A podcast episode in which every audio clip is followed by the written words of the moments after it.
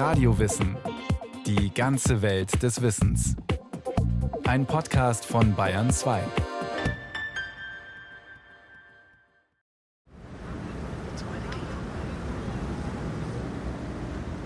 Da ist sie wieder. Die Attraktion in der Bergwelt von Graubünden. Ein stattlicher Braunbär nähert sich langsam fahrenden Autos am Rande einer Passstraße bei Zernetz am Schweizer Nationalpark. Ein Schritt vor, zwei Schritt zurück, dann wieder vor. Die Neugier ist groß, auf beiden Seiten. Aus den Autos heraus filmen Schaulustige den Bären mit ihren Handykameras. Georg Brosi vom Amt für Jagd und Fischerei des Kantons Graubünden weiß, jetzt kommt viel Arbeit auf ihn zu. Ein Bär in unmittelbarer Nähe von Menschen, das darf nicht sein einen Bär in der Nähe der Straße, in der Nähe von Fahrzeugen, einen Bär, der eigentlich äh, sich gegenüber äh, Personen, gegenüber Leuten indifferent verhalten hat, hat da keine große Reaktion gezeigt, ist nicht geflohen, aber überhaupt nicht aggressiv sich gezeigt. Das haben wir schnell gemerkt, dass dieser Bär sehr wenig Respekt gegenüber Personen zeigt, gegenüber Siedlungen etc. Und wir haben uns dann eigentlich sofort entschlossen, diesen Bären einen Sender zu verpassen bei der nächsten Gelegenheit. Doch dafür muss ihn Georg Brosi erst einmal ins Visier seines Betäubungsgewehres nehmen können. Eine passende Gelegenheit dafür soll er schnell bekommen. Im zeitigen Frühjahr liegt immer noch sehr viel Schnee in den Schweizer Bergen. Bärenspuren bleiben da nicht verborgen, schon gar nicht, wenn sich der Bär wieder einmal daneben benimmt.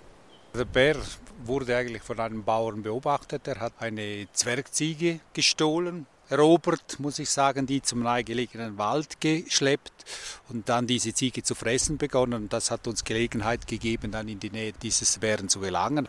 Im Neuschnee war es natürlich ein leichtes, eigentlich diese Bärenspur zu verfolgen. Man ist da natürlich etwas angespannt dann, weil das ist immer ein bisschen ein heikler Moment. Heikle Momente gibt es seit einigen Jahren zuhauf in der Bergwelt der Alpen. Nicht nur für Wildhüter und Forscher wie Georg Brosi, sondern auch für die Bergbauern. Es leben wieder Luchse in den Schweizer Alpen. Aus dem italienischen Trentino wandern Braunbären nach Norden. Und längst schicken sich auch Wölfe aus Italien an, die Alpen zu erobern. Kein Wunder also, dass sich Bergbauern um ihre Schafe und Rinder auf den Almen sorgen, Jäger um ihre Rehe und Hirsche in den Wäldern und Eltern um ihre Kinder bei einem Ausflug in die Bergwälder. Im Gegensatz dazu steht die große Freude vieler Menschen über die Rückkehr von Bär, Wolf und Luchs. Immerhin sei dies doch eine Chance, einstmals begangenes Unrecht zu korrigieren, nämlich die Ausrottung dieser Tiere vor mehr als hundert Jahren.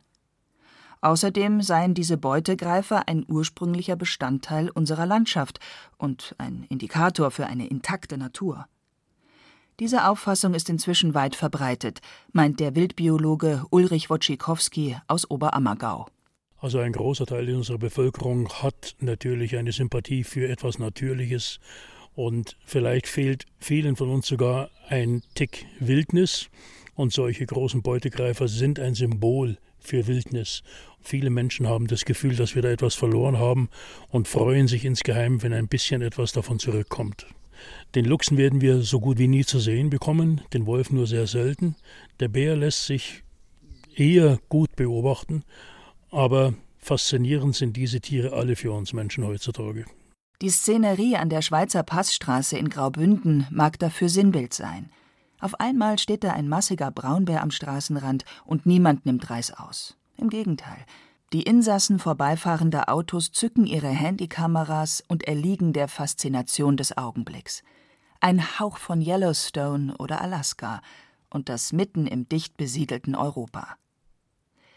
Die Sehnsucht nach Wildnis wird offenbar umso größer, je mehr man sie vermisst. Denn einer Studie des Bundesamtes für Naturschutz zufolge will fast jeder zweite Bundesbürger, dass mehr Naturflächen sich selber überlassen werden. Zwei Drittel der Befragten gefiele die Natur sogar umso mehr, je wilder sie wäre. Doch bleibt die Frage, gibt es hierzulande überhaupt noch genügend Wildnis für solch wilde Tiere wie Bär, Wolf und Luchs? Große Beutegreifer werden als Symbol für Wildnis betrachtet, was ja nicht bedeutet, dass Beutegreifer unbedingt Wildnis brauchen. Sehr oft verwechseln die Menschen auch Wildnis mit dem, was sie unter Kulturlandschaft verstehen, ohne dass sie sich bewusst machen, dass das große Unterschiede sind. Wildnis haben wir praktisch überhaupt nicht mehr. Wir haben nur noch Kulturlandschaft. Und das nicht nur hier in Deutschland, sondern fast überall in Europa hat der Mensch die Landschaft nach seinem Gusto verändert und somit in eine Kulturlandschaft verwandelt. Wobei kultiviert im Wortsinne war dieser Prozess keineswegs. Denn viele Bauern trieben ihre Schweine und Rinder zur Weide in den Wald, was diesem nicht gut bekam. Und auch der Bedarf an Brennholz war immens. Somit waren bereits zu Zeiten, als noch Bär, Wolf und Luchs umherstreiften, viele Wälder längst nicht mehr so wild, finster oder heimelig, wie es heute in unserer romantisierenden Vorstellung erscheinen mag, sondern aufgelichtet und zerzaust, ja im Grunde leer geplündert. Es war dieser Raubbau am Wald, der im 19. Jahrhundert die Idee von einer nachhaltigen Forstwirtschaft in Deutschland aufkommen ließ. Und nach diesem Nachhaltigkeitsprinzip werden die Forste nunmehr landauf, landab bewirtschaftet, je nach Region mehr oder weniger intensiv. Und die großen Beutegreifer, die haben sich damit längst arrangiert. Wir haben mehrere tausend Bären in Europa und die leben alle in der Kulturlandschaft. Wir haben 12.000 Wölfe in Europa, die leben alle in der Kulturlandschaft. Jeder Quadratmeter ist Kulturlandschaft, weil er ist geprägt durch den Einfluss des Menschen. Damit reden wir von einer Kulturlandschaft. Die kleinen Reste, die wir an Wildnis noch haben, manche Kernzonen von Nationalparken oder manche entlegenen, gut geschützten Sümpfe und so weiter, das sind ja nur Fliegenschüsse auf der Landkarte und nicht mehr. Also da kann sich mit Ach und Krach mal ein Bär einen Tag lang drin aufhalten oder zwei. Aber das ist alles kein Raum für eine Familie oder gar für eine Population von solchen Tieren. Also wenn wir die Beutegreifer haben wollen und es zeigt sich ja, das geht, dann müssen sie in der Kulturlandschaft leben und wir mit ihnen. Die Frage ist nur, ob alle Menschen Bär, Wolf und Luchs auf Dauer in unserer Kulturlandschaft dulden wollen. Zweifel sind angebracht. Zwar streifen schon seit Jahrzehnten einige Luchse durch den bayerischen Wald und die angrenzenden Regionen, gegenwärtig sollen es zehn bis zwanzig sein. Doch es werden nicht mehr, weil Luchse immer wieder erschossen oder vergiftet werden. Offenbar, so vermuten Naturfreunde, ist der Anblick eines vom Luchs gerissenen Rehs nicht für jedermann zu ertragen. Wenn jetzt auch noch Bären mehrere Schafe auf einer Alm zerfetzen, ist dies selbst für hartgesottene Bergbauern eine sehr schmerzvolle Erfahrung. Und ein Wolfsrudel, das über eine Rotwildkuh samt Kalb herfällt, dürfte auch so manchen Jäger aufbringen.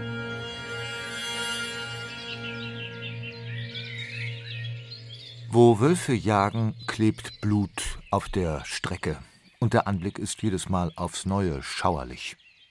Eine Rotwildkuh liegt am Rande eines Waldweges. Der Bauchraum ist weit geöffnet, ein Rippenbogen zum Teil weggefressen, Rücken und Filet ebenfalls. Die Biologin Britta Habbe ist Wolfsexpertin und hat über viele Jahre hinweg die Entwicklung der Wölfe in Niedersachsen verfolgt. Eine ihrer Aufgaben dabei, den Riss eines Wolfes einwandfrei zu identifizieren. So wie in diesem Fall in einem weitläufigen Waldstück im Bereich der Lüneburger Heide, mitten in Niedersachsen. Wolfstypisch ist vor allem der Drosselbiss. Das ist der Tötungsbiss, der in die Kehle geht. Wolf beißt meistens nur einmal zu, drückt dann fest zu, sodass die Sauerstoff- und die Blutzufuhr zum Gehirn des Beutetieres abgestellt wird. Und dann stirbt das Stück auch relativ zügig innerhalb von wenigen Minuten. Und der Drosselbiss ist halt, so wie man es hier aussieht, lokal begrenzt, also wirklich nur ein relativ überschaubarer Bereich am Hals, aber eine massive Verletzung. Also da ist richtig reingebissen worden, richtig kräftig zugepackt worden. Der Kehlkopf, der Drosselknopf ist meistens zerstört, da die Knorpelspangen sind kaputt. Das sieht man dann bei einem Wolfsriss meistens ganz deutlich.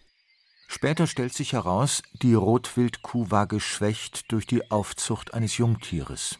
Sie hatte ein Kalb bei sich. Was aus dem geworden ist, weiß Britta Habe nicht vermutlich auch von Wölfen gefressen. Eigentlich fallen beim Rotwild vor allem Kälber den Wölfen zum Opfer, ansonsten sind Rehe die bevorzugte Beute. Untersuchungen in Sachsen zeigen, mehr als die Hälfte der vertilgten Beute entfällt aufs Rehwild. Wölfe fressen aber auch Aas, Kleinsäuger wie Mäuse und sogar Früchte. Das klingt unverfänglich. Dennoch kehrt mit den Wölfen die Angst zurück. Die archaische Furcht vor dem bösen Wolf sitzt tief. In der Umfrage des Bundesamtes für Naturschutz wünschen sich zwar zwei Drittel der Befragten eine möglichst wilde Natur, aber das Ganze dann doch lieber ohne Wolf. Nicht einmal die Hälfte der Befragten begrüßte die Rückkehr von Meister Isegrim. Sechs von sieben Geißlein hatte er schließlich verschlungen. Auch das Märchen vom Rotkäppchen kennt jedes Kind. Und dann ist da noch der Mythos vom Werwolf. Ein Mischwesen, halb Mensch, halb Wolf, in Literatur und Filmgeschichte eingegangen und somit auch in unsere kollektive Erinnerung. Mythen und Märchen aus längst vergangenen Zeiten. Doch haben diese alten Erzählungen eine faktische Grundlage. Ein Grund ist, dass Wölfe früher häufig tollwütig waren und damit waren sie schlimme reißende Bestien. Ein zweiter Grund ist, dass der Wolf auch als der Bösewicht schlechthin, als der Vertreter des Satans auf Erden sozusagen, deklariert war. Da hat die katholische Kirche zum Beispiel heftig dazu beigetragen, weil sie einen Bösewicht auf der Erde suchen musste, um ihre Gläubigen wieder in Angst und Schrecken zu versetzen, damit sie wieder öfter in die Kirche gingen. Auch heute noch kommt es zu Angriffen von tollwütigen Wölfen auf Menschen. In Indien zum Beispiel, im Vorderen Orient oder auch in Osteuropa. Also es sind ja auch Fälle bekannt, auch in Europa, wo man einwandfrei anhand der Dokumentation nachvollziehen konnte, dass man gesagt hat, ja, da sind tollwütige Wölfe gewesen, die Menschen getötet haben. Aber die Anzahl der Übergriffe ist gering. In den letzten gut 60 Jahren hat man für ganz Europa fünf Fälle rausfinden können, wo man gesagt hat, da waren es tollwütige Tiere. Und die Hochzeit der Tollwut sind, meine ich, nur drei Tage, wo sie wirklich infektiös ist und äh, verbreitet werden kann. Danach verenden die Tiere relativ schnell. Das bedeutet, nur während dieser wenigen Tage kann ein tollwütiger Wolf wirklich zur Gefahr werden. Hierzulande galt lange der Fuchs als Überträger der Tollwut. Durch aufwendige Impfaktionen wurde diese Gefahr in Mitteleuropa gebannt. Das Kerngebiet der Wölfe in Deutschland liegt in der Lausitz, einer dünn besiedelten Region im Grenzgebiet von Sachsen und Brandenburg. Einer Lebensraumanalyse des Bundesamtes für Naturschutz zufolge gäbe es für die sehr anpassungsfähigen Wölfe, auch ohne Wildnis, Platz für mehr als 400 Rudel. Das wären dann fast 4000 erwachsene Wölfe, also etwa zehnmal so viel wie gegenwärtig. Und zwar in ganz Deutschland, somit auch in Bayern. Im Freistaat wurde im Jahr 2006 erstmals wieder ein Wolf nachgewiesen der jedoch bei Pöcking im Landkreis Starnberg von einem Auto überfahren wurde. In den Schweizer Bergen von Graubünden liegt im zeitigen Frühjahr immer noch tiefer Schnee. Das erleichtert Georg Brosi die Suche nach jenem Bären, dem er einen Halsbandsender umlegen will. Als promovierter Tierarzt weiß Georg Brosi zwar, welche Dosis optimal ist, um einen zweijährigen Bären zu betäuben, doch ein Restrisiko bleibt. Der Bär fällt ja nicht sofort um, wenn er getroffen wird. Und es ist Nacht. Rosi folgt der Spur. Mit Lampen leuchten Helfer in den verschneiten Wald hinein. Einer von ihnen hält ein Gewehr mit scharfer Munition im Anschlag. Sicher ist sicher. Doch es verläuft alles planmäßig. Ein gezielter Schuss, der Narkosepfeil, trifft den Bären. Der flüchtet in die Dunkelheit. Die Wildhüter finden ihn knapp 200 Meter weiter im Schnee. Bär hat tief geschlafen, seinen Bärenschlaf gehalten und wir haben das Tier dann vermessen, gewogen. Hat übrigens 120 Kilo gezeigt, ein recht ordentliches Gewicht für einen zweijährigen Bär im Frühjahr und spritzen dann immer ein Gegenmittel auch auf der Stelle um die Narkose eigentlich möglichst schnell wieder aufzuheben. Die Tiere bleiben aber doch relativ lange dann noch auf der Stelle. Das hat dieser Bär auch gezeigt, hat sich dann aber im Laufe des nächsten Tages verzogen und ist dann 24 Stunden später eigentlich wieder auf Beutezug ausmarschiert. Längst hat der Bär auch einen Namen. M13. Das bedeutet, er ist das 13. männliche Tier, das aus dem Gebiet der norditalienischen Brenta-Berge stammt. M13. Klingt wie der Name eines Roboters, doch Wildbiologe Hannes Jenny vom Amt für Jagd und Fischerei verteidigt diese nüchterne Form der Namensgebung. Namen wollen wir keine geben, weil wir keine engen Beziehungen zu Wildtieren bekommen wollen. Keine Vermenschlichung, weil dann ist dann schnell auch der Handlungsspielraum eingeschränkt. Wenn man den Bruno aus der Wildnis entnehmen muss, ist das mit viel mehr Emotionen verbunden, als wenn der JJ3 entnommen werden muss, obwohl auch dort natürlich die Emotionen hochgehen. Das Kerngebiet der alpinen Braunbären liegt im norditalienischen Trentino nordwestlich vom Gardasee. Der kleine Bestand geht zurück auf ein Ansiedlungsprojekt. Im Naturpark Adamello Brenta lebten um die Jahrtausendwende noch drei oder vier der letzten Alpenbären. Um diesen winzigen Bestand vor dem Aussterben zu bewahren, wurden Braunbären aus Slowenien zur Bestandsstützung ausgewildert. Insgesamt zehn Tiere, sieben Männchen und drei Weibchen. Daraus hat sich im Laufe der Jahre ein Bestand von gut 40 Braunbären entwickelt. Einige von ihnen, vor allem jüngere männliche Tiere, wandern ab. Auf der Suche nach einem eigenen Revier gelangen sie auch nach Österreich und in die Schweiz. Der legendäre Bruno schaffte es 2006 sogar bis nach Bayern, der erste Braunbär in Deutschland nach rund 170 Jahren. Auf seinem Weg verhielt er sich ähnlich wie sein Nachfolger M13. Er plünderte Bienenstöcke, drang in die Ställe von Schafen, Ziegen und Hühnern ein und näherte sich auch Personen. Keine Scheu vor Menschen. Das ist nicht bärentypisch. Und schuld daran war seine Mutter, die Jurka. Es ist so, dass die Jurka in Slowenien schon als ein Müllbär aufgefallen war. Die konnte man leicht fangen und dann ins Trentino schaffen für diese Wiedereinbürgerung. Ich glaube, die Slowenen haben sich zu wenig Gedanken darüber gemacht, dass ein Bär, der in Slowenien gelegentlich auf einem Müllberg rumgelaufen ist, sich das im Trentino merkt und dann auch wieder die Nähe zum Menschen sucht und Müll sucht oder Abfallkörbe und so weiter. Und das haben die jungen Bären gelernt. Und erst Jahre hinterher hat man durch die Recherchen dieses Verhalten erklären können. Anfangs hatte ein Hotelier im Trentino die Jurka mit ihren Jungbären auch noch angefüttert, um seine Feriengäste zu erfreuen, als ob er im Nebenerwerb noch einen Streichelzoo betreiben wollte. Hier vermengt sich die Sehnsucht des Menschen nach etwas Wildem mit seinem beschränkten Horizont, der über Disneyland und den nächsten zoologischen Garten nicht hinauskommt. Und das Ergebnis ist dann ein Problembär. Aus Sicht der Forscher ist dies ein typischer Fall von Futterkonditionierung. Die Tiere lernen, dass es dort, wo Menschen sind, auch etwas zu fressen gibt und verlieren so ihre Scheu vor der Zivilisation. Wie problematisch das sein kann, zeigt der Fall von MT6. Dieser junge Wolfsrüde stammte aus dem Rudel auf dem Truppenübungsplatz Munster in der Lüneburger Heide. MT6 suchte ebenfalls, wie Bruno und M13, immer wieder die Nähe des Menschen. Er hat einen Hund gebissen, der an der Leine geführt wurde von einer Spaziergängerin. Und er ist wiederholt auf sehr kurze, also auf wenige Meter Entfernung an Menschen herangekommen, immer mit einem Verhalten, wo man damit rechnen musste, er will was. Und wenn er sowas will, dann kann es zum Beispiel sein, dass er einfach in eine Hand beißt, in der Meinung, da ist ein Butterbrot drin.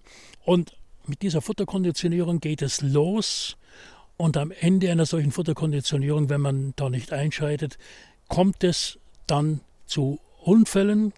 Und wenn dieser Unfall ein Kind betrifft, dann kann das tödlich oder mit sehr schweren Verletzungen enden. Über die Ursache der Futterkonditionierung bei MT6 kann Ulrich Wojcikowski nur spekulieren. Das Wolfsrudel von Munster lebte im streng abgeschirmten Bereich eines Truppenübungsplatzes.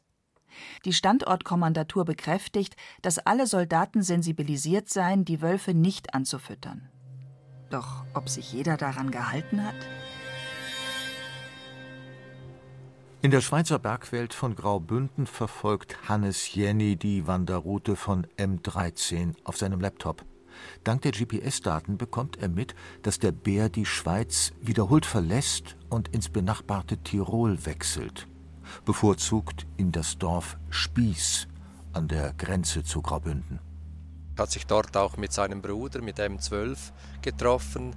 Beide Tiere wurden in Spieß sogar zusammen im gleichen Dorf beobachtet. Sie haben sich dann aber immer wieder getrennt und M13 hat dann immer wieder auch Orte aufgesucht, wo er früher schon war. Uns gab es natürlich die Möglichkeit, ihn zu begleiten und auch mit Vergrämungsaktionen zu versuchen, sein Verhalten, sein zutrauliches Verhalten gegenüber den Menschen etwas abzugewöhnen. Das ist nicht sehr gut gelungen. Ein Bär muss äh, doch ein recht ordentliches Trauma haben, um abgeschreckt zu werden von seiner Tätigkeit. Wenn ein Bär erst einmal erkannt hat, dass es in der Nähe des Menschen was zu fressen gibt, ist es vorbei. Als M13 italienische Urlauber auf einem Spazierweg mit großer Neugier verfolgt, ist das Maß voll. Die Italiener können nur noch über eine Brücke in ihr Hotel flüchten, doch Georg Brosi und Hannes Jenny wissen jetzt, M13 ist kein Problembär mehr. Wenn der Bär zum Risikobär eingestuft wird, dann ist es so, dass er nicht mehr tragbar ist in unserer Landschaft, muss erlegt werden. Ein Problembär versucht man zu behandeln. Das sind eigentlich diese Stufen beim Bärenkonzept. Unweit des Puschlaver Sees in Graubünden wird M13 erschossen. Das gleiche Schicksal traf Bruno im Jahr 2006. Und auch MT6, der dreiste Wolf aus dem Munsterrudel in Niedersachsen, wurde im Frühjahr 2015 von einem Scharfschützen der Polizei erlegt. Die Kritik vieler Naturfreunde daran war jedes Mal aufs Neue groß, weil keines dieser Tiere einen Menschen unmittelbar bedroht hatte. Doch das dürfte nur noch eine Frage der Zeit gewesen sein, meint Ulrich Wojcikowski. Das ist übrigens im Zusammenhang mit Bruno genauso gewesen. Immer wieder hat es geheißen, warum hat man ihn erschossen? Der war doch nicht aggressiv. Es gibt andere, die sagen, man hätte ihm mehr Zeit einräumen müssen. Gegenfrage von mir, wie lange denn? Hätte man warten sollen, bis er einen Schwammersucher oder einen Bauern oder ein Kind seine runterhaut? Das kann tödlich sein, so lange dürfen wir nicht warten. Letztlich ist es der Mensch, der Bären und Wölfe zur Gefahr werden lässt nämlich dann, wenn er seinen Wunsch nach mehr Wildnis im Wald in falsche Bahnen lenkt und die Beutegreifer anfüttert. Nur wenn es gelingt, diese Form von Futterkonditionierung zu unterbinden, haben die großen Beutegreifer bei uns eine Zukunft. Und das auch ganz ohne Wildnis, die es hierzulande ohnehin nicht mehr gibt.